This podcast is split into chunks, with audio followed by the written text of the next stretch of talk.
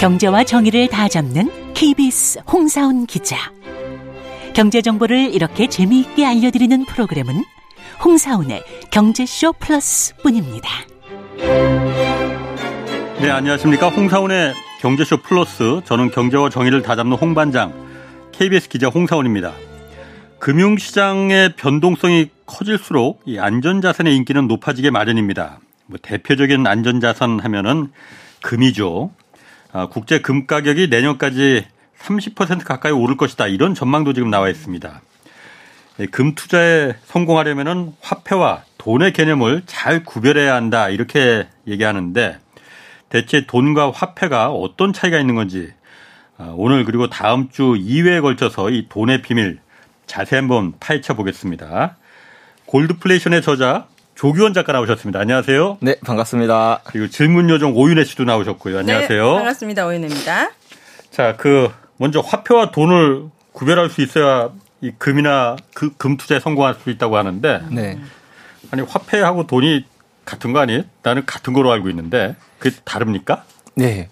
어, 정확하게 따르면 따지면 완전히 다른 거고요. 그래서 저희가 이거를 잘 구별을 해야만 한다고 네. 생각을 해요. 제가 어렸을 때 그 축, 저 초등학교 2학년 때 학교에 그 네. 축구부가 있었거든요. 네. 그래서 그 축구부에 저도 막 들어가고 싶어서 엄마한테 땡깡을 부려서 이제 들어갔었던 적이 있었어요. 네. 근데 이제 축구라는 거 자체가 되게 재밌어 보이니까 하고 싶어서 들어갔던 건데 규칙을 잘 모르잖아요. 네. 그러니까 그냥 발로 하면 되나 보다 하고 막 나도 발로 하는데 네. 어떤 사람은 자꾸 손으로 잡는 거예요. 근데 어 아무런 그런 제재가 없으니까 어, 손으로 잡아도 되나 보다 하고 저도 딱 잡았더니 저한테 막 반칙이라고 하는 거예요. 네. 골키, 골키퍼구만. 네, 맞아요. 그래서, 어, 왜 나한테만 이러지? 네. 그러다가 그냥, 아, 저 사람만 잡아도 되나 보다 해가지고 네. 또 하는데, 이제 뭐 공이 이제 밖으로 나가곤 하면 이렇게, 이렇게 또 공을, 드로잉. 예, 또, 아. 드로잉을 하잖아요. 아, 아. 그건 또 손으로 해. 예, 또 손으로 해. 그래가지고, 저도 이제 중간에 막 뺏길 것 같으니까 손으로 잡았어요. 네. 그랬더니 또 막 반칙이라고 나만 네. 이렇게 제재를 하니까 네. 막 너무 억울해서 막 펑펑 울었던 적이 있었거든요. 예. 저희가 이 세상을 살아가면서 아 그러니까 축구를 할 때도 저희가 룰을 아는 게 되게 중요하잖아요. 예. 우리가 이 세상을 살아갈 때도 이 세상의 룰을 알고 예. 그리고 살아가야 이런 억울한 일도 덜 당하고 오히려 이런 룰을 이용해서 예. 어, 성장할 수 있다라고 생각을 하는데 이 세상에는 딱 두 가지의 룰이 있다고 저는 생각을 하거든요. 예. 첫, 번, 첫 번째가 법치주의, 예. 두 번째가 자본주의. 예. 그런데 우리가 생각보다 이 법치주의와 자본주의에 대해서 잘 모르고 있기 때문에 억울한 일이 발생하는 일도 많다. 예. 예. 근데 이제 자본주의 하면 보통 뭐가 떠오르시나요? 돈이면 다 되는 세상. 정답이네. 맞아요. 자본주의 하면 제일 먼저 떠오르는 핵심 단어가 바로 돈이죠. 네. 근데 우리가 돈에 대해서 너무 모르고 있다. 그리고 돈과 화폐가 어떻게 다른 건지. 그래서 오늘 이거에 대해서 정확하게 한번 말씀을 드려보고 싶습니다. 네. 돈이라고 이제 사전에 검색을 하면 네. 사물의 가치를 나타내며 어 상품의 교환을 매개하고 재산 축적의 대상으로 사용하는 어 물건 이렇게 나와 있고요. 예. 화폐는 상품 교환 가치의 척도가 되며 그것의 교환을 매개하는 일반화된 수단이라고 되어 있어요. 아. 이 말이 되게 비슷한데 잘것 따져보면 네. 음, 그러니까 가치를 척도한다는 게 값을 매긴다는 뜻이에요. 네. 음, 값을 매길 수 있고 그 다음에 교환할 수 있는 수단이어야 한다. 음. 예, 근데 이 말이 화폐와 돈 둘 다 쓰여 있지만 네. 돈에는 쓰여 있는데 화폐에는 안 쓰여 있는 말이 딱 하나 더 있었던 저축. 거죠. 맞아요. 방금 들어보니까 이게 다른데? 네. 돈은 저축이 가능한데 네. 화폐는 교환 수단이라는 것밖에 없는 것 같아요. 네, 맞습니다. 방금 정확하게 찝어내셨어요. 근데 우리가 뭔가 어, 막 열등감 생기려고. 분발하시라고요. 네? 어. 지금 중요한 돈 얘기하잖아요. 자본주의 사회. 네, 맞아요. 아. 이 이것을 아주 중요하게 바라봐야 돼요. 근데 우리는 흔히 돈 하면 가장 먼저 떠오르는 이미지는 어떤 이미지가 있으시죠? 돈이요? 네. 그냥 그 천 원짜리 만 원짜리 화폐가 떠올라요. 네, 맞아요. 네. 근데 우리가 이거를 흔히 돈이라고 계속 불러왔잖아요. 그치. 얘는 사실 돈이 아닌데 우리가 돈이라고 착각하고 계속 부르고 있기 때문에 어 정말 큰 문제들이 많이 발생을 합니다. 음. 그래요? 그래서 이 화폐와 돈은 어떻게 탄생하게 된 건지 아. 그리고 이 둘의 차이점으로 인해서 우리가 화폐를 돈이라고 오해하면 어떤 문제가 발생하는 건지 이런 걸 알려드리도록 할게요. 되게 혼란스럽네요. 그러게. 네. 아니 그런데 우리가 그냥 흔히 말하기를 돈 돈을 벌자 이렇게 말하지 화폐를 벌자 이렇게 얘기하지는 않잖아요. 그러니까 그러면 더 약간 속물 냄새가 나거든요. 화폐를 벌자 이러면 약간 지금 속물 냄새 나잖아요. 밑바닥? 네. 그 돈을 벌자. 네. 이런 어. 느낌인데 네. 이게 탄생부터가 다르다는 말씀인 건가요? 네, 맞습니다. 네. 어, 일단 그 돈이라는 거에서 다시 그 정의로 들어가면 교환을 할 수 있고 네. 그다음에 저축을 할 수 있다. 네. 이것을 어, 돈의 두 가지 속성이라고 이야기를 해요. 네. 거래 수단과 가치 저장의 수단. 음. 이두 가지를 만족시켜야, 시켜야만 돈이 될 수 있는 거죠. 네. 예, 예를 들어서 제가 음뭐 소금을 어 소금이 옛날에 되게 귀했을 거 아니에요? 네. 그러니까 이걸 돈으로 쓰고 싶어요. 근데 그러면 이 소금을 이 물건의 값으로 매길 때 뭐 정확한 값을 매기가 되게 어렵잖아요. 소금이 그렇죠. 이렇게 딱 뭐 정량화되어 있는 게 아니니까. 그래도 뭐 모래주머니에 어떻게 뭐 이렇게 자- 담아서 정량화했다고 치겠습니다. 예. 네. 근데 얘가 어 기술 문명이 발전하면 이 소금을 만들어내는 게 더 쉬워지니까 사람들이 일을 해서 돈은 것 돈을 버는 것보다 소금을 만들어서 돈을 버는 일이 발생을 하게 될 거 아니에요. 아. 소금을 돈으로 쓰게 되면 네. 네, 이런 예. 문제가 발생하면은 예. 소금의 가치가 뚝뚝 떨어지면 예. 예, 그러면 문제가 뭐냐? 분명히 돈이라는 건 가치 저장의 수단. 그러니까 아. 내가 저축의 수단으로 아. 써야 되는데 소금을 돈이라고 생각해서 저축해 놨더니 뭐 하루 아침에 갑자기 가치가 10분의 1 토막이 나버렸어요. 네, 네. 예, 그럼 사람들이 저걸 돈이라고 생각하지 않게 되겠죠. 네. 그래서 인류 역사의 그 돈과 화폐의 역사는 5천 년 전부터 존재했었습니다. 오. 기원전 3000년에 이제 금이 돈으로 쓰였던 역사가 있었는데요. 네. 왜 이때부터 금이 계속해서 도, 어, 5000년 내내 돈으로 쓰였나를 생각해 보면 네. 그 조건, 그 교환의 수단이자 거래 아, 아, 거래 수단이자 가치 저장 수단의 그 조건을 모두 만족시키기 위해선 네 가지 조건이 필요를 하거든요. 아. 이거 사실 전에 제가 말씀드렸던 건데, 같은데? 네 맞아요. 그 한정성, 불변성, 안전성 그리고 분할성 이네 가지를 그 충족을 해야만 이두 가지 조건에 어, 달성을 할 수 있습니다. 그 두 가지 수단으로서 쓸 수가 있습니다. 그 유일한 물질이 금과 은밖에 없어서 옛날에 막 그 뭐 조개 껍데기나 뭐 진주 아니면은 2차 세계대전 때 또 담배를 돈으로 그러니까 화폐로 썼었어요. 예. 2차 세계대전 때요? 네네네. 어, 네. 근데 얘네들의 문제가 이 네 가지 조건 중에 군대에서도 가끔 담배 돈으로 쓰는. 충성! 네. 알겠습니다. 네.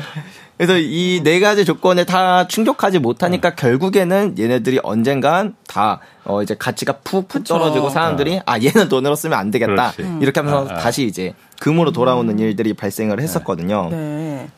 자, 그래서 우리가 여기서 그 금이 아주 완벽한 물질이라는 걸 알게 됐잖아요. 네. 그래서 금이 5천 년 동안 돈으로서 쓰였던 거거든요. 전요. 네. 네, 근데 문제가 뭐냐면 이 완벽할 거라고 생각했던 이 금도 사실 큰 단점을 가지고 있습니다. 음. 이게 뭐냐면 음, 그 금이 어쨌든 들고 다니기가 되게 무겁잖아요. 그렇죠. 예. 그렇 그러고 이제 뭐 일반 개인이야 사실은 뭐 금 조금 들고 다녀도 뭐 쓸만 하겠다 이렇게 생각을 하겠지만 기업 대 기업 혹은 국가 대 국가가 이렇게 거래를 한다고 칠 때는 상품도 많이 가야겠지만 아유. 그만큼 금도 많이 와야 돼요. 예, 그러네. 예. 그러면 여기에는 운송 비용도 있어야 그렇지. 되고 불편하지. 예, 그리고 이제 뭐 호위도 해야 되니까 그런 비용들이 되게 예. 많이 들잖아요. 네. 그리고 여기에 더불어 막 심하면 이제 배로 갈 때 막 배가 난파가 당했어요. 그럼 그 금은 영원히 찾지도 못하는 금이 될 거. 아니에요. 네. 이런 것들이 너무 위험하고 두려움이 있으니까 네. 그래서 사람들이 이제 어떻게 하게 됐냐면요. 어, 이 금을 안전하, 안전하게 보관해주는 어떤 보관소 같은데 내 금을 맡겼어요. 네. 그리고 이제 보관증 같은 걸 받겠죠. 예. 어, 뭐, 조교원이 금을 100g 네. 맡겼음. 네. 뭐, 언제든지 오면 네. 돌려주겠음. 뭐, 이렇게 적어서 줄 거 아니에요. 예. 그래서 이 보관증을 갖고 있다가 내가 뭐 나중에 이제 좀 금이 필요하면 그때 가서 음. 조금 꺼내 오고 다시 남은 양만큼 보관증 받아오고 이런 식으로 해서 이제 사람들이 거래를 하다가 네. 어느 날 이런 생각이 든 거예요. 어, 이 보관증은 네. 내가 가져가든 음. 오윤혜 씨가 가져가든 음. 홍사훈 네, 기자님이 가져가든 똑같이 금을 그렇지. 바꿔줘요. 네. 그러면 우리 뭐 불편하게 자꾸 보관소 왔다 갔다 하지 말고 이 보관증으로 거래를 하자. 음. 너 어차피 나한테 금 받아봤자 또 가서 저기다 맡길 거잖아. 네. 그러지 말고 내 보관증 받고 그 물건을 줘. 이렇게 해서 보관증으로 거래를 하게 된 거죠. 예. 바로 이 보관증이 화폐의 시작입니다. 아 보관증. 금은 돈이고 네. 화폐가 보관증이 화폐다. 네. 음. 어. 저는 바로 보관증 얘기 나오니까 위조가 생각났거든요. 어, 위조. 아니 내가 금이 아니, 없어도 어. 보관증을 네. 위조하면은 네. 그 돈이 내도 금이 될 수 있잖아요. 네, 네. 어. 이거 이거 불안한 거 아닙니까?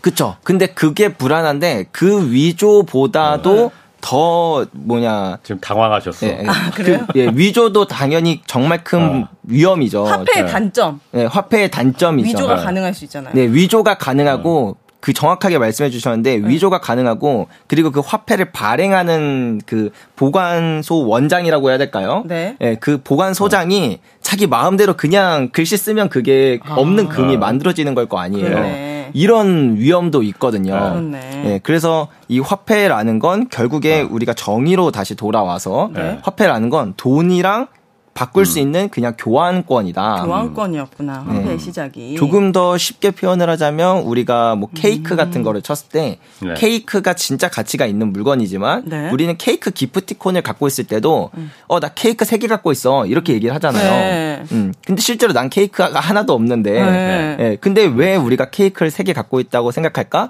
그거는 이 기프티콘을 가져가면 언제든 케이크로 바꿔줄 거라는 믿음이 있기 때문이거든요.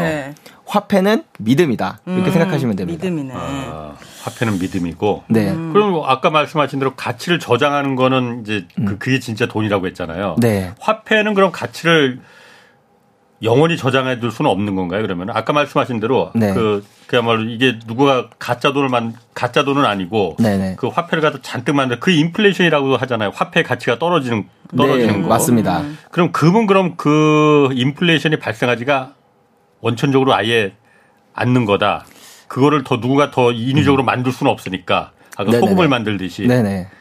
아, 화폐와 금의 차이가 그러니까 네. 인플레이션이 발생할 수 있느냐 없느냐 그 차이도 되겠네요 그러면은. 어, 그쵸. 사실 인플레이션은요, 우리가 인플레이션이 물가가 오른다고 생각을 하잖아요. 네. 근데 정확히 따지면 그냥 화폐의 가치가 떨어지는 거거든요. 네. 그래서 노벨 경제학상을 받은 밀턴 프리드먼이라는 경제학자는 인플레이션은 화폐적 현상이다라고 이야기를 했어요. 음. 그러니까 인플레이션이라는 말이 진짜 뭐 물건 가격이 오르고 떨어지는 게 아니라 그냥 화폐가 많아지고 줄어들고 이런 것 때문에 인플레이션, 디플레이션이 발생하는 거다. 네, 요런 얘기를 한 거죠. 화폐 뭐라고요?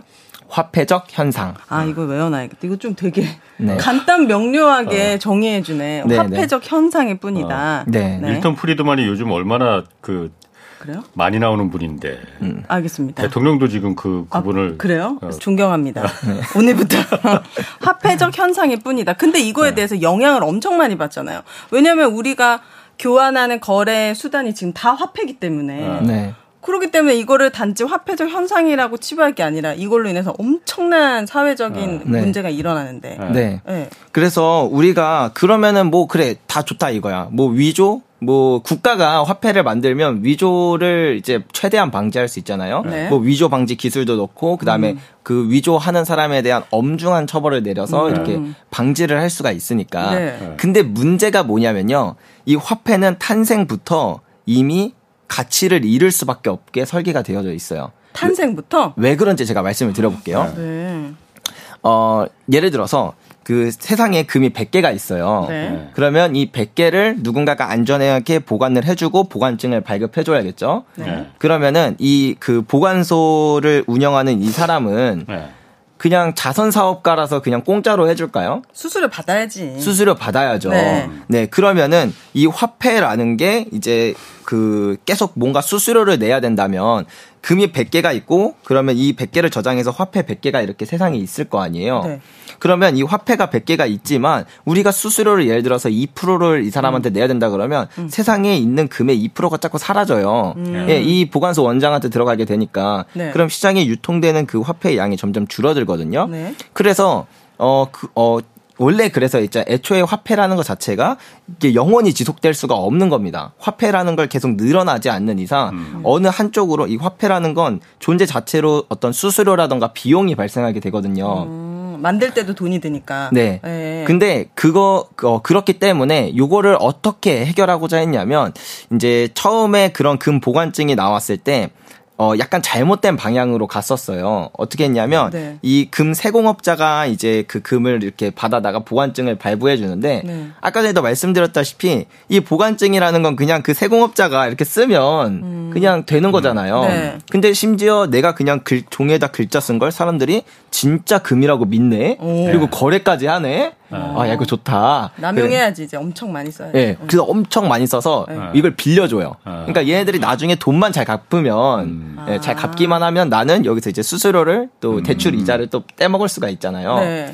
이거를 막 했어요. 그래서 막 하다가 나중에 걸렸어요. 음, 콜리지. 예, 왜냐면 이게 세상 그 부자들이 보는데 아니 아무리 봐도 제가 그러니까 우리 동네에 이렇게 많은 음. 금이 있지 않은데 왜 이렇게 많은 보관증이 이렇게 돌아다니지? 이런 생각을 한 거죠. 음. 네. 뭔가 이상하다. 이거 이 세공업자가 분명히 그런 짓을 하는 것 같다 해가지고 찾아가서 막 내 금 내놔라. 음. 이래서 이게 어, 다 같이 찾아가서 이제 그렇게 하니까 실제로 이 세공업자가 가진 금은 요만큼밖에 없는데 보관증이 이만큼 있으니까 네. 못 바꿔주잖아요. 네. 그래서 이런 현상을 이제 뱅크런이라고 이야기를 하는 거죠. 지금도. 어, 뱅크런. 네. 음. 돈을 다 뱅크런. 빼버리는구나. 그렇죠, 그렇죠. 어. 네, 그래가지고 이 세공업자 어 세공업자가 이제 나중에 딜을 했어요. 아 사실 맞아 금 없는 거 내가 인정할게. 근데 어차피 내가 이렇게 쟤네들한테 대출해주고 나중에 받으면 이자 받거든. 이 이자를 너한테 조금 나눠줄게. 그래서 우리가 은행에 예금할 때 예금 이자를 받잖아요. 네. 이 원리가 바로 이 영국에서 시작된 그 금 세공업자로 인한 그런 화폐적 현상 그런 걸로 아. 나왔던 거거든요. 이게 영국에서부터 시작된 거군요. 네. 자, 그렇다면 우리가 결국에 이 어쨌든 이자로 이거를 충당을 하든 그러면 이제 우리가 예금자들은 오히려 보관료를 낼 게 아니라 이자를 받잖아요. 음. 그러면 이 이자를 내는 사람은 대출을 받은 사람이 이자를 내죠. 네. 결국엔 누군가의 그 수수료로 인해서 화폐는 존재 자체로 계속해서 어떠한 비용이 들어가게 되는 겁니다. 음. 그래서 어 이제 우리가 왜 화폐가 계속 늘어나는가 이걸 생각했을 때 뭔가 경제가 많이 발전했기 때문에 화폐를 늘려야 되는 게 아닌가 이렇게 생각을 하지만 네. 그게 아니라 화폐 자체가 애초에 그렇게 수수료라는 부분이 있고 그렇기 때문에 이것을 메꾸기 위해선 더 많은 화폐가 발행되어야 시장에 유통되는 그 화폐의 양이 계속 유지가 되거든요. 그래서 계속 늘어나는 거구나 화폐량이. 네. 밑 빠진 독에 물 붓는 거네. 비유가 참 오늘 적절한 듯 하면서도 뭔가 그래요?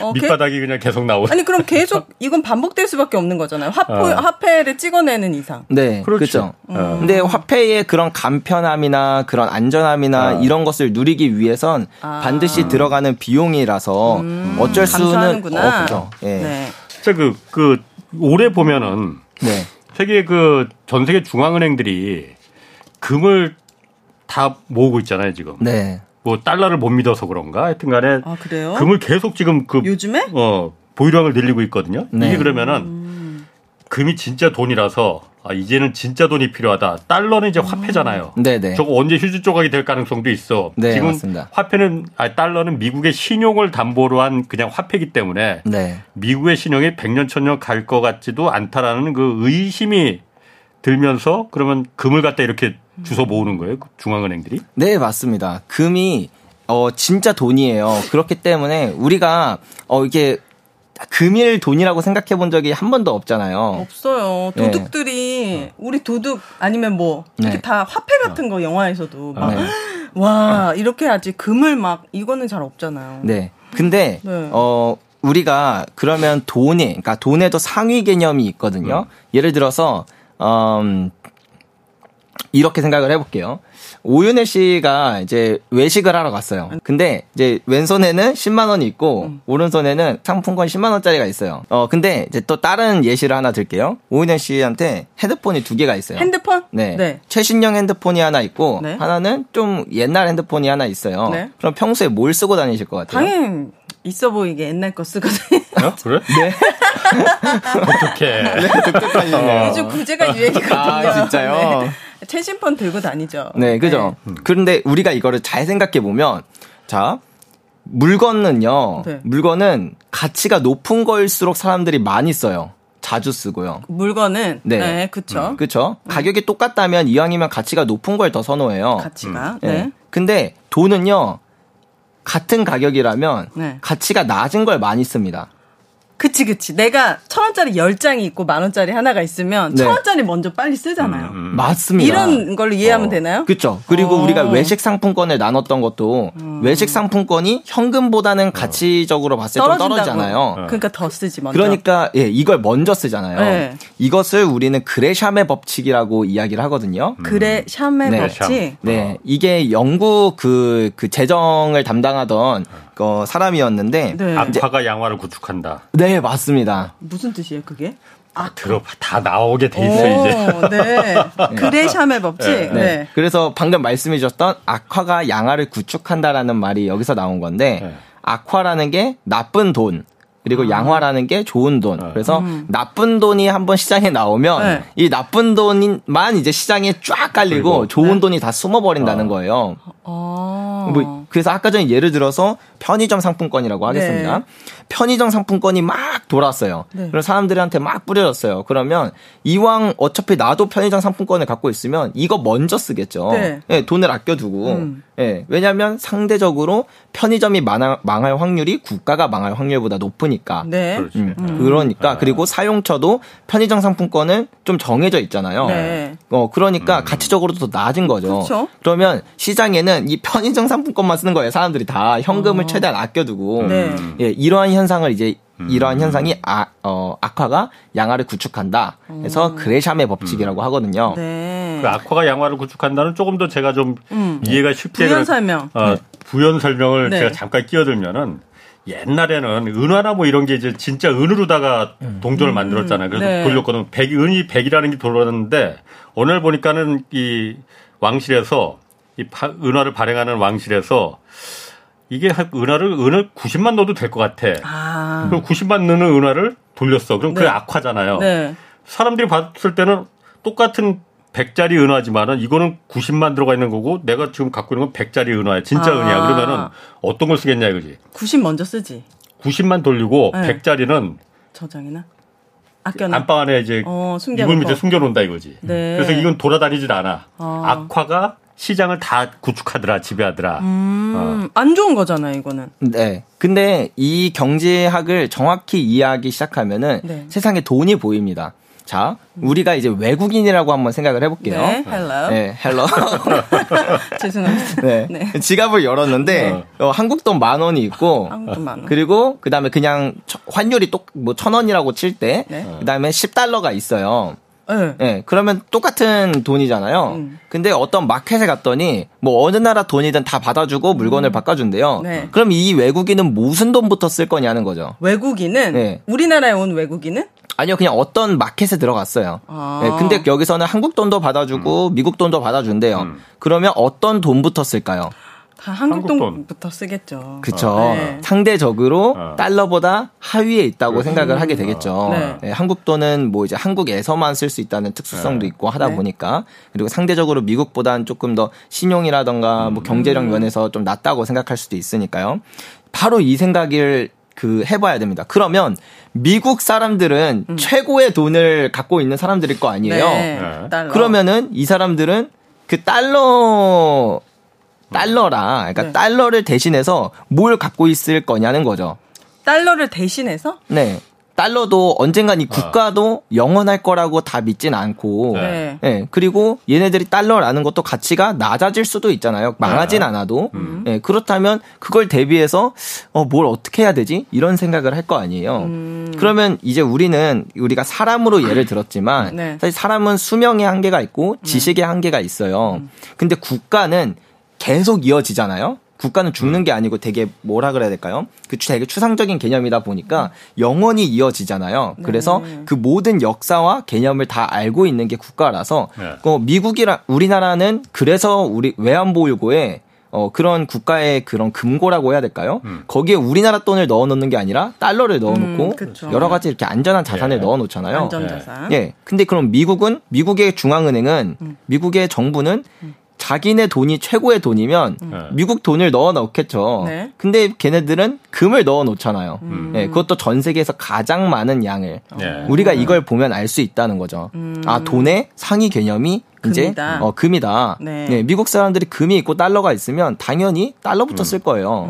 예, 금도 받아주고 달러도 받아준다고 하면 네. 바로 이 개념을 보면서 아 달러보다 더 상위에 있는 개념이 바로 금이구나. 네. 예, 그리고 그 어, 달러는 하나의 화폐일 뿐이지 네. 화폐가 아무리 능력이 뛰어나도 돈을 이렇게 넘어설 수는 없다. 네. 이렇게 생각하시면 좋습니다. 과거 옛날에 그러니까 그 미국이 이 그 달러를 전 세계 이제 기축 통화 그러니까 네. 공통으로 다 이 달러를 쓰자라고 했을 때 네. 다른 나라들이 다 그때 동의를 해준 거는 네. 아, 미국 니네가 뭔데 뭐 니네도 하는 돈을 그 우리가 다 써야 돼라고 히, 믿을 수가 없었잖아요. 네네. 그래서 그때 미국이 내세운 게 우리를 믿지 말고 네. 우리가 그 달러를 찍는 만큼 금을 갖다가 은행에다 넣어둘게. 네. 언제든지 오- 우리를 못, 믿, 못 믿겠으면은 와서 금으로 바꿔가 이렇게 이게 금 본위제였었잖아요. 네, 맞습니다. 어? 그래서 이제 그걸 갖다 다른 나라들도 한국도 마찬가지고 중국도 마찬가지고 일본도 마찬가지고 그걸 믿고서는 이제 달러를 어, 전 세계가 공동으로 쓸 수 있는 기축 통화로 인정해 준 거잖아요. 네, 네. 어. 근데 그게 1971년에 닉슨 대통령이 이거 더 이상 금하고 안 바꿔주겠다고 네. 아. 우리 금 금고에 쟁여놓지 않겠다. 네. 그냥 달러만 찍겠다 우리. 음. 우리를 믿고 그냥 달러를 기축 통화로 써달라 이렇게 해버린 거잖아요. 네, 네. 그런 거로 봐서는 네. 미국도 그야말로 아까 말씀하신 대로 달러보다 더 위에는 금을 네. 굳이 어, 중앙은행의 금고에 그렇게 쌓아놓지 않아도 될 것 같은데 네. 음. 쌓아놓는 이유는 네. 뭡니까 그러면은? 자기네들도 아는 거죠. 이 화폐라는 건 언젠간 이 어. 종이 쪼가리로 될 수밖에 없이 이렇게 설계가 되어 있습니다. 음. 이거를 오늘 사실 이 얘기까지 하면 되게 좋을 것 같은데 어. 진짜 얘기가 약간 복잡할 수도 있고 좀 네. 길어질 수도 있어요. 네. 준- 준비되셨나요? 네. 어. 자, 우리가 화폐가 왜 영원히 늘어날 수밖에 없는지에 대해서 그러면 와 우리가 그럼 자본주의를 이해하려면 돈을 돈과 화폐를 이해해야 한다고 말씀드렸죠. 네. 자, 그럼 얘네들이 어떻게 만들어지는가를 우리가 알아볼게요. 네. 자, 우리가 이제 지갑에 있는 만 원짜리를 딱 보면서 네. 얘는 어떻게 만들어질까? 얘는 어떻게 만들어질까요? 어떻게 기계로? 네. 은행에서 찍지. 아니 은행이란다. 그 네. 조폐공사에서 네. 잉크 발라서 종이에다가 찍지. 자, 우리가 딱 인사하죠. 그렇게 다 전 국민이 알고 있잖아요. 예, 예. 근데 사실 돈은 이렇게 만들어지지 않아요. 그러면요. 네. 자, 우리 일단 원래 정확하게 말하면 화폐라고 얘기해야 되지만 그냥 이제 이해하기 쉽게 이- 말하기 위해서 그냥 돈이라고 얘기하겠습니다. 예. 어, 돈은요. 음, 처음에 돈이 만약에 우리나라에 아무것도 없어요. 이제 이제 막 건국을 딱 했어요. 그래서 이제 돈을 발행을 해야 될 거 아니에요. 네. 네. 그러면 어떻게 발행을 하냐면 이 중앙은행이라는 걸 하나 세우고 정부라는 걸 하나 세웁니다. 예. 그 다음에 이 정부가 빚을 져요. 음. 음. 어, 중앙은행한테 우리 돈 좀 빌려줘 해서 중앙은행이 예를 들면 뭐 천만 원이라고 이렇게 적어서 예. 어, 이제 빌려줍니다. 정부에게. 예. 예. 그러면 우리는 빌리면 뭘 내야 되죠? 이자. 이자. 몇 프로? 뭐 그냥 뭐몇 어. 프로 내겠죠. 네. 뭐 사- 예를 들면 5%라고 치겠습니다. 5%의 이자를 내고 천만 원을 받아요. 예. 그러면 정부는 이제 뭐뭐 이제 뭐 땅도 다시 메꿔야 되고 뭐 여러 가지 공공 사업도 해야 되고 하니까 이 공무원들을 막 사람들이 다 채용해 가지고 공무원이든 일용직이든 다 채용해서 월급을 주겠죠. 네. 월급을 주고 일을 시키겠죠. 그래서 이 천만 원이 사람들한테 국민들한테 쫙 뿌려져요. 네. 예. 자, 그렇게 되면은 이 국민들이 이렇게 열심히 일을 해서 나중에 뭐 세금을 낼 거 아니에요.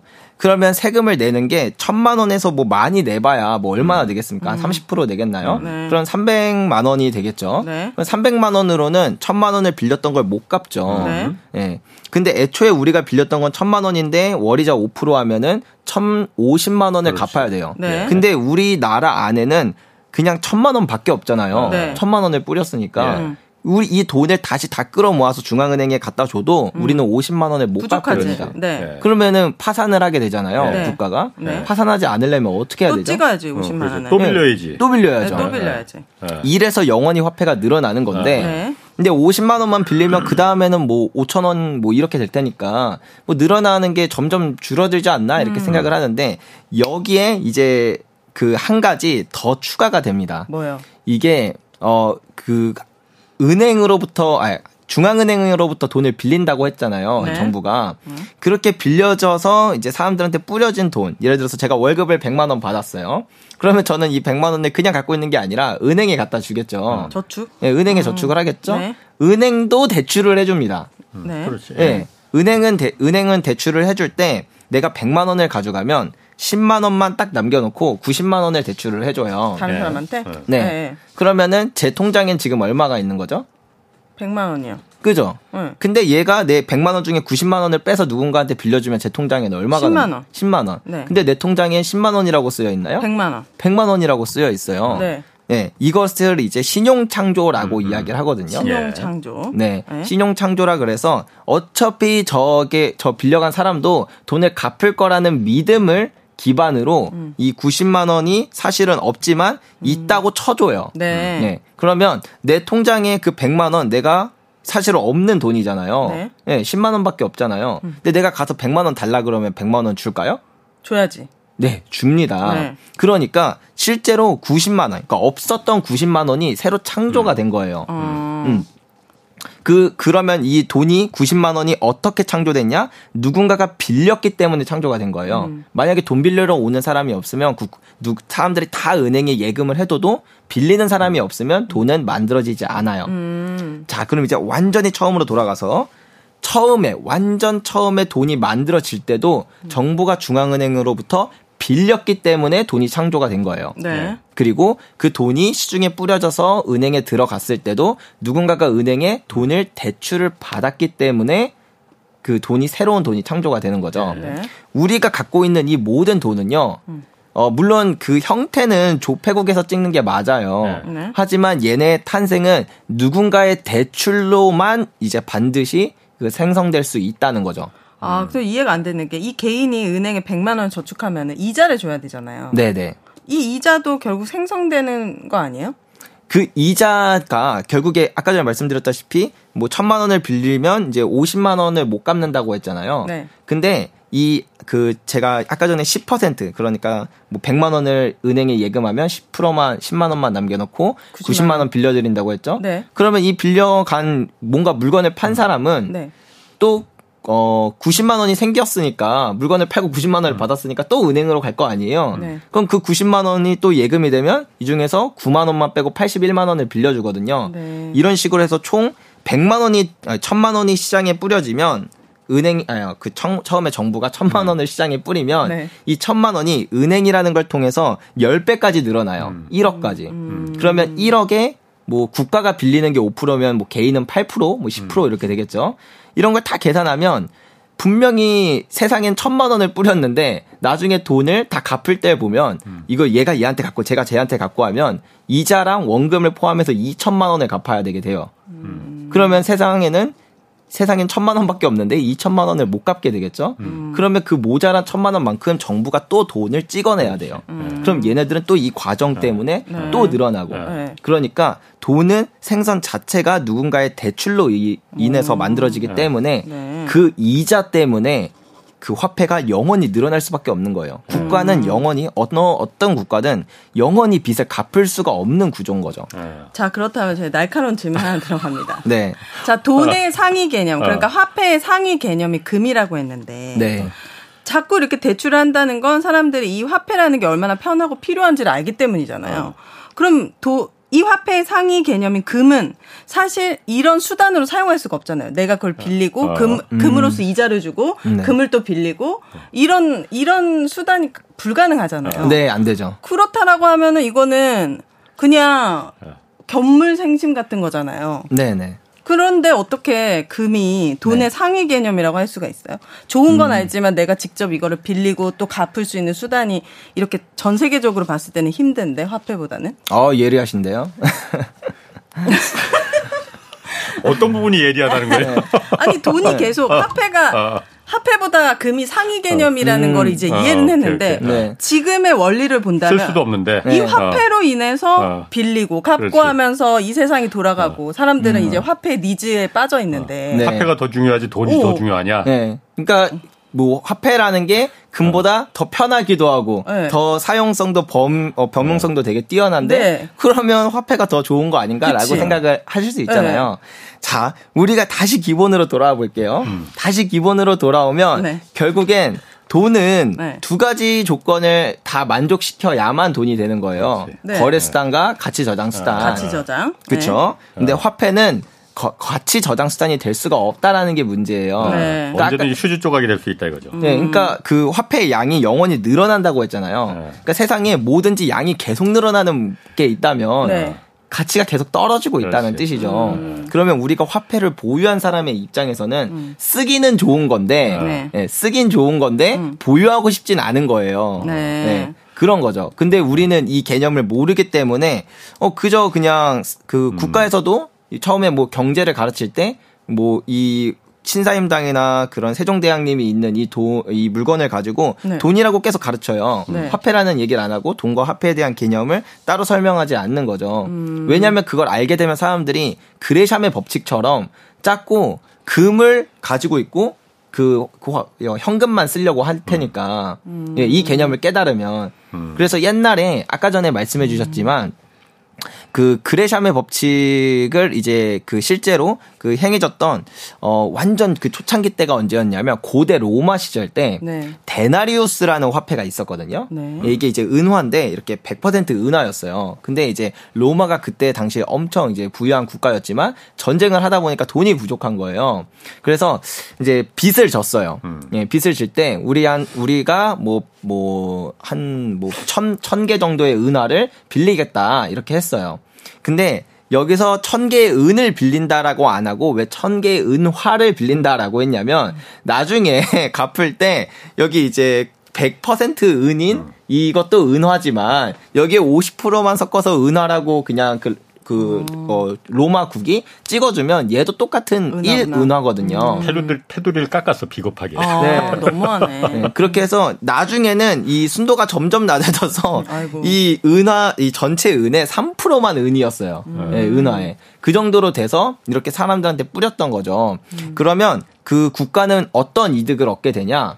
어 우리가 이 물건 이 똑같은 물건을 살 때 얘를 은 100%짜리론 하나를 주고 살 수 있는데 원래 그럼 어 은이 뭐 10g을 주고 살 수 있다라고 치잖아요. 근데 국가가 이 똑같은 물을 사는데 은화를 적어서 1은화라고 했으니까 이거 이제 절반만 주게 되면 이 물을 두 개 살 수 있는 거예요. 하나의 은으로. 네. 그러면 국가는 그만큼의 이득을 자꾸 챙겨가는 거죠. 사람들을 속여서. 네. 예, 사람들이 이게 그 진짜 은이 얼마나 빠졌는지를 그 눈치채지 못하게 만들면 바로 이 효과를 얻을 수 있는데 이것을 신요리지 효과라고 해요. 음. 시니어리지. 네, 화폐를 주조할 때 발생하는 이익이거든요. 음. 그래서 이거는 뭐 그때만 있었던 것도 아니고 지금도 계속 존재하는데 그렇죠. 예전에 한 2014년쯤이었나? 네. 그때 막 그 우리 옛날 10원짜리 동전 기억나시죠? 네. 예, 그렇게 갈색깔이라고 큰 거? 했나? 네, 큰 거. 어. 네. 예, 그거를 막 어떤 사람이 다 모아다가 네. 그때 한참 구리 가격이 아, 많이 올랐거든요. 그래서 이걸 녹여가지고 아. 이거를 고물상에 팔았더니 네. 10원을 녹이면 30원의 이득이 나오는 거예요. 오. 그 사람 딴에는 이게 사업이라고 생각을 했겠죠. 네. 예, 사실은 엄청나게 중범죄지만 네. 예, 그 말은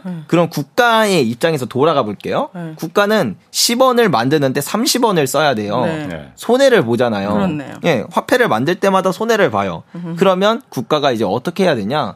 이, 어, 이 구리 10원짜리 동전을 30원이 아닌 단가를 낮춰서 그걸 만들어야겠죠. 음.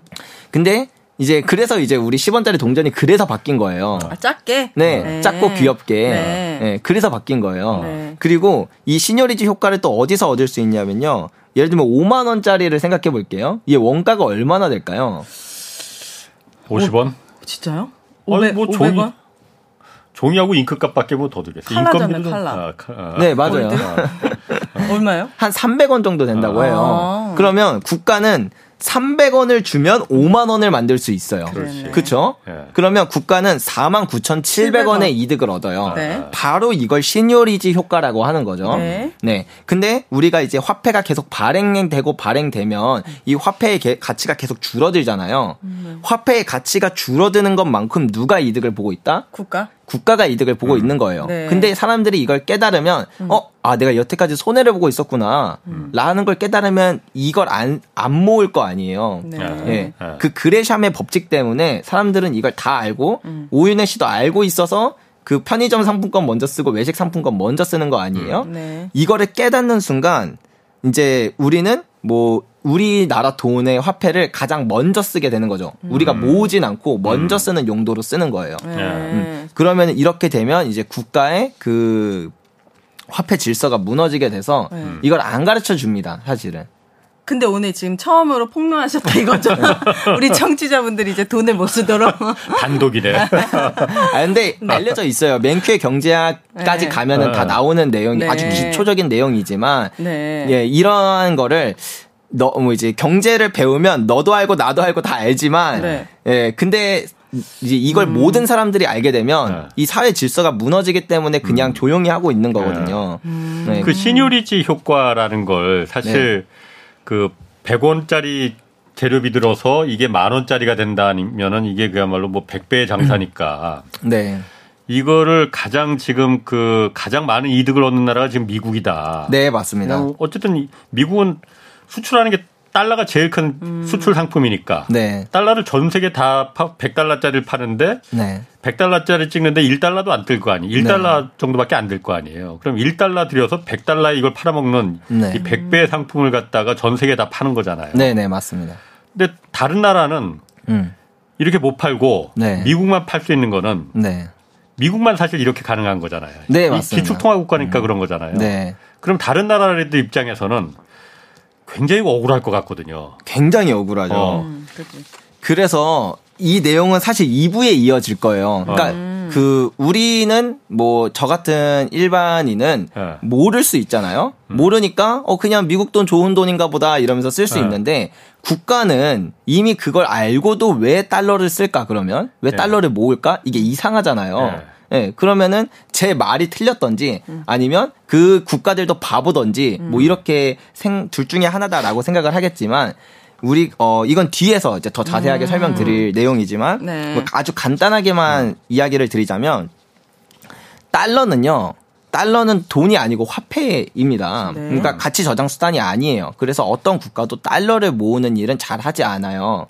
그래요? 네. 달러를 모으는 게 아니라 정확하게 말하면 미국 국채를 모읍니다. 미국 국채는 어, 돈이 되었어요. 현재. 예. 네. 아, 돈? 네. 화폐 윗단계? 윗 단계의 돈이 되었어요. 음. 그래서 우리가 달러를 돈이라고 이야기하지 않고 어 우리가 지금 시대의 돈이 무엇인가요 라고 말하면 그거는 미국 국채입니다 라고 얘기를 해야 돼요. 금도 아니고 미국 국채인 거죠.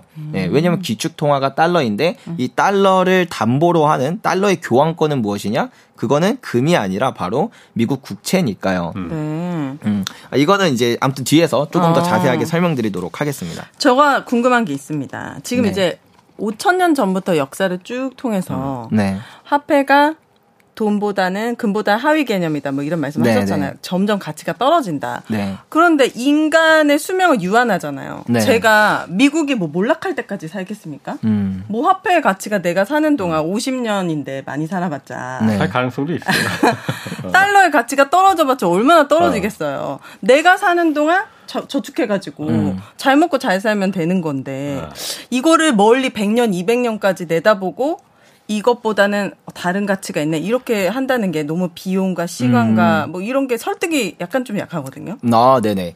어, 이게, 음, 되게 그 주기가 길긴 해요. 말씀하신 것처럼. 네. 그래서, 아, 나 살 때까지만 뭐 안 없어지기만 하면 그치. 큰 상관 없을 것 같은데, 여기엔 두 가지 문제가 있습니다. 뭐요? 아, 세 가지네요. 제가 첫 번, 네. 네. 제 수명이 짧- 짧아지다. 뭐요? 두 첫. 번째는요, 그 주기가 우리의 생명보다는 짧아요. 그러니까 예를 들어서, 미국이 기축 통화가 된 게 1944년 브레튼 우즈 협정 때였거든요. 네. 근데 이 협정이 깨져버리고 이제 달러 그 전에 달러의 가치가 완전히 소멸돼 버린 건 1970년이에요. 아까 전에 말씀하셨던 닉슨 쇼크라는 이제 없어지면서 예, 없어지면서 우리 금 더 이상 안, 바- 안 모으겠다 미국이. 네. 어. 그러면 고작 한 30년 만에 26년 만에 어, 26년 만에 어, 네, 이런 일이 발생했다는 거죠. 금이 아니 달러가 더 이상 뭐, 네. 가치가 완전히 폭락해 버리는. 아. 네. 그리고 나서 다시 이 그 낮아진 그 가치에서 이게 잘 유지되었던 건 이제 다른 이유가 있는데 그건 이제 뒤에서 설명드릴 거고 그리고 이 1970년부터 이제 50년이 흘렀는데 네. 이제 또 그 문제에 봉착하게 됐어요. 지금요? 네. 2023년도에 네, 그러니까 이게 생각보다 그런 화폐 시스템이 바뀌는 역사가 짧네. 어, 주기가 그렇게 길진 않다. 아. 그런 문제가 있고요. 그다음 두 번째 문제는 뭐냐면요. 화폐가 폭락해서 망하지 않아도 네. 종이 쪼가리가 되지 않아도 문제라는 거예요. 어, 어떤 문제가 있냐면 우리가 기본적으로는요. 기본적으로는 그 화폐를 그 보유한다고 해서 꼭 손해만 보진 않아요. 그러니까 우리가 예금을 해두면 이자를 받잖아요. 네. 그러니까 물가가 좀 올라도 그 물가 오른 것보다 은행에서 예금을 좀 더 많이 주기만 하면 그러면 가치 저장 수단으로서 의미가 있는 거거든요. 네. 네. 근데 이것을 언제까지나 유지할 수가 없어요, 국가가. 왜요? 왜냐면 자, 이렇게 생각을 해 볼게요. 이제 그 모든 돈은 어떻게 어, 어떻게 탄생한다 그랬죠? 대출 빌림으로써 대출로서 탄생한다고 했죠. 네. 그러면 그 모든 돈이 대출로 만들어지기 위해선 최초의 모든 그런 돈이 다 정부가 빚으로 얻어야만 해요. 네. 그래서 이, 어, 이 경제 주체를 크게 나누면 이제 채권자, 채무자가 있다고 볼 수 있는데 최대 채무자가 바로 정부입니다. 네, 네. 국가입니다. 음, 네. 가장 많은 빚을 지고 있어요. 네. 자, 정, 그럼 빚을 진다는 건 이자를 줘야 된다는 뜻이잖아요. 예를 들어서 2%의 이자를 줬어요. 그러면 정부가 2%의 이자를 계속 주기 위해선 그 2% 이자만큼 또 대출을 받아야 되는 상황이 음. 오겠죠. 그래서 정부의 빚이 계속 늘어나는 거예요. 전 세계 모든 네. 국가가. 네. 이런 일 때문에 빚이 계속 늘어나는 건데 빚이 계속 늘어나면 이게 언제까지나 늘릴 수는 없는 거잖아요. 우리 개인도 뭐 마이너스 통장에 한도가 있듯이 예, 국가도 당연히 그 한도가 있어요. 경제가 뭐 성장하는 속도보다 당연히 빚이 늘어나는 속도가 더 빠르니까요. 이거는 어쩔 수 없는 원리라 예, 경, 빚이 늘어나는 속도가 더 빨라서 어느 임계점에 대해서 이게 너무 차이가 나버리면 네. 더 이상 빚을 지고 싶어도 지기가 되게 어려워지는 순간이 찾아오거든요. 네. 그래서 이걸 안 만들려고 어 우리가 이자를 주면 예, 이자를 주면 우리의 빚이 늘어난다고 했죠. 그러면 정부는 이 빚, 어, 이자를 안 주기 위해서 어떠한 방법을 쓰냐면 이자를 안 주면 사람들이 어 돈을 안 빌려줄 거 아니에요. 네. 그죠? 근데 뭐 빌려주는 건 물론 중앙은행이긴 하지만 예, 어쨌든 이자를 줘야 아주 합리적인 거예요. 근데 사람들이 어 이자를 받으면서도 우리가 예금 이자를 받으면서도 어 돈을 번다라고 착각하게 만들어야 하는 거예요. 그래서 어 2%만큼 이자를 줘요. 하지만 3%만큼 인플레이션을 발생시켜요. 일부러. 그러면 화폐의 가치가 3%만큼 떨어지게 되면 네. 국가는 그 3%만큼의 이득을 얻게 되거든요. 어, 인플레이션. 네, 그래서 어, 뭐 약간 극단적으로 표현하면 이거를 조금 더 쉽게 설명드리기 위해서 네. 극단적으로 표현을 하면 어, 예를 들어서 제가 100만 원의 빚이 있어요. 네. 그러면 짜장면 한 그릇에 만 원이에요. 그러면 저는 어 만 100그릇의 짜장면을 어 갖고 어 팔아야 이 빚을 갚을 수 있는 돈이 되잖아요. 네. 근데 정부는 이 물가를 자기 마음대로 조절을 할 수가 있어요. 그러면 이 물가를 짜장면 하나에 만 원이었던 그 물가를 100만 원으로 올려버리면 나의 빚 100만 원은 짜장면 한 그릇 정도의 가치로 갑자기 쭉 떨어지는 거죠. 네. 그러면 내 빚이 갑자기 100분의 1로 줄어드는 효과를 얻는 거예요. 네. 그래서 인플레이션은 국가가 그 걷는 소리 없는 세금이다라고 이야기를 하는 거죠. 음. 네. 그러면서 네. 이제 더 이상 국가가 이제 빚, 빚을 안 내도 된다 이 말인 거죠? 네, 그래서 빚을 이제 어, 계속 늘리고 싶어서 이렇게 늘리는데 어느 임계점에 다다르면 이제 더 이상 빚을 늘릴 수 없는 순간이 오면 반대로 그것 때문에 이제 인플레이션? 사- 어, 인플레이션을 더 일으키는 거예요. 금리보다 주는 것보다. 그러면은 미국이 작년에 인플레이션 얘기했던 게 그 일부러 일부러 달러를 너무 많이 풀어서. 일부러 혹시?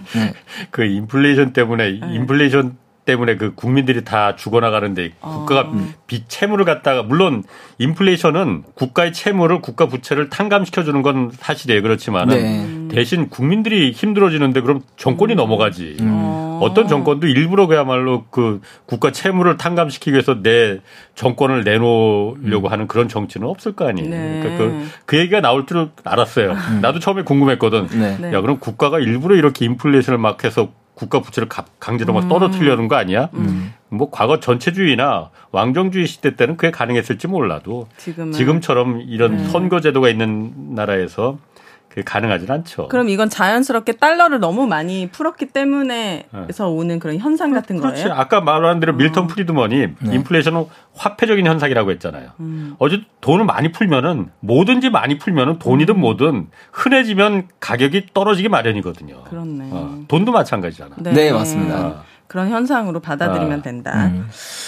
아 그래서 오늘은 이제 이 어. 조규원 작가님이 계속 이제 금이 중요하다는 걸 얘기하시고 싶었는데 어. 아직 제가 한 10분의 1밖에 설득이 안 됐거든요. 네. 근데 확실히 그 주기로 보니까 네. 달러의 가치가 떨어지는 주기가 어. 첫 번째 26년 만에 왔고 이번에 한 50년 만에 지금 네. 또 새롭게 도래했다는 거잖아요. 네, 맞습니다. 저는 예측 가능합니다. 어. 중국이 있을 것이고 네. 비트코인이 등장했고 뭐 네. 이러면서 뭔가 또 지진이 일어나고 있는 네. 달러에 대한 지진이 그, 그런 느낌이 들면서 이거는 내가 살아있는 동안 충분히 일어날 수 있는 일이다. 네. 네. 그럼 지금 그래서 금이 어, 달러의 가치가 이렇게 약해질 때 가장 확실한 금이 왜냐면 진짜 돈이니까 네. 그 진짜 돈이 가치가 올라가는 거는 맞는 거예요 그러면은 네, 맞죠. 가치? 어, 화폐 가치가 지금 떨어지고. 굉장히 불확실하니까 지금 네, 맞습니다. 아. 어, 그래서 그, 어, 우리가 사람들이, 자, 이게 잘 생각해 보면은 지금 달러 대신 위안화나 뭐 다른 화폐를 쓰겠다는 그런 국가들이 엄청 많이 나오고 있어요. 달러 대신에? 네. 네. 그러면 그 국가들, 그러니까 달러 대신 위안화를 쓰겠다고 말하는 그 국가들은 정말 미국보다 중국을 미, 중국이 믿을 만하다고 생각해서 위안화를 쓰는 걸까요? 아닌가 보다. 그러니까 물어보겠지. 그렇지. 네. 아닌 거예요. 나도 그러니까 아. 미국이 달러 달러로 너무 많은 그야말로 그 대동강물 풀어서 저렇게 많은 돈을 버는 건 좀 아니라고 생각하지만은 네. 그렇다고 해서 중국 돈이 그 달러를 대체해야 된다? 그거는 좀 불안하지. 그건 아니지만 그건 그냥 아니지. 달러 자체의 가치가 떨어지고 있기 때문인가요?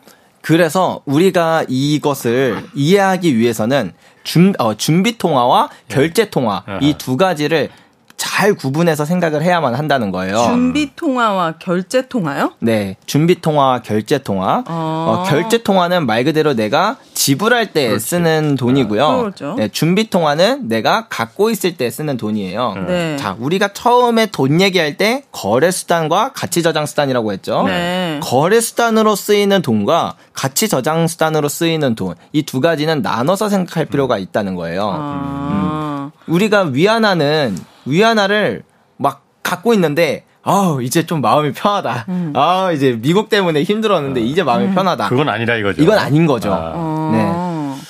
네, 알겠습니다. 그, 그 얘기는 다음 주에 이제 2부에서 한 번 더 네. 이 돈의 역사와 이 금이 왜 지금 중요한 건지 네. 다음 주에 다시 한번 좀 그 이어가 도록 해볼게요. 네, 알겠습니다. 자, 함께 해주신 두 분 조기현 작가 그리고 오윤혜 씨였습니다. 자, 홍사원의 경제쇼 플러스 오늘 여기서 마치겠습니다. 고맙습니다. 감사합니다. 네, 감사합니다.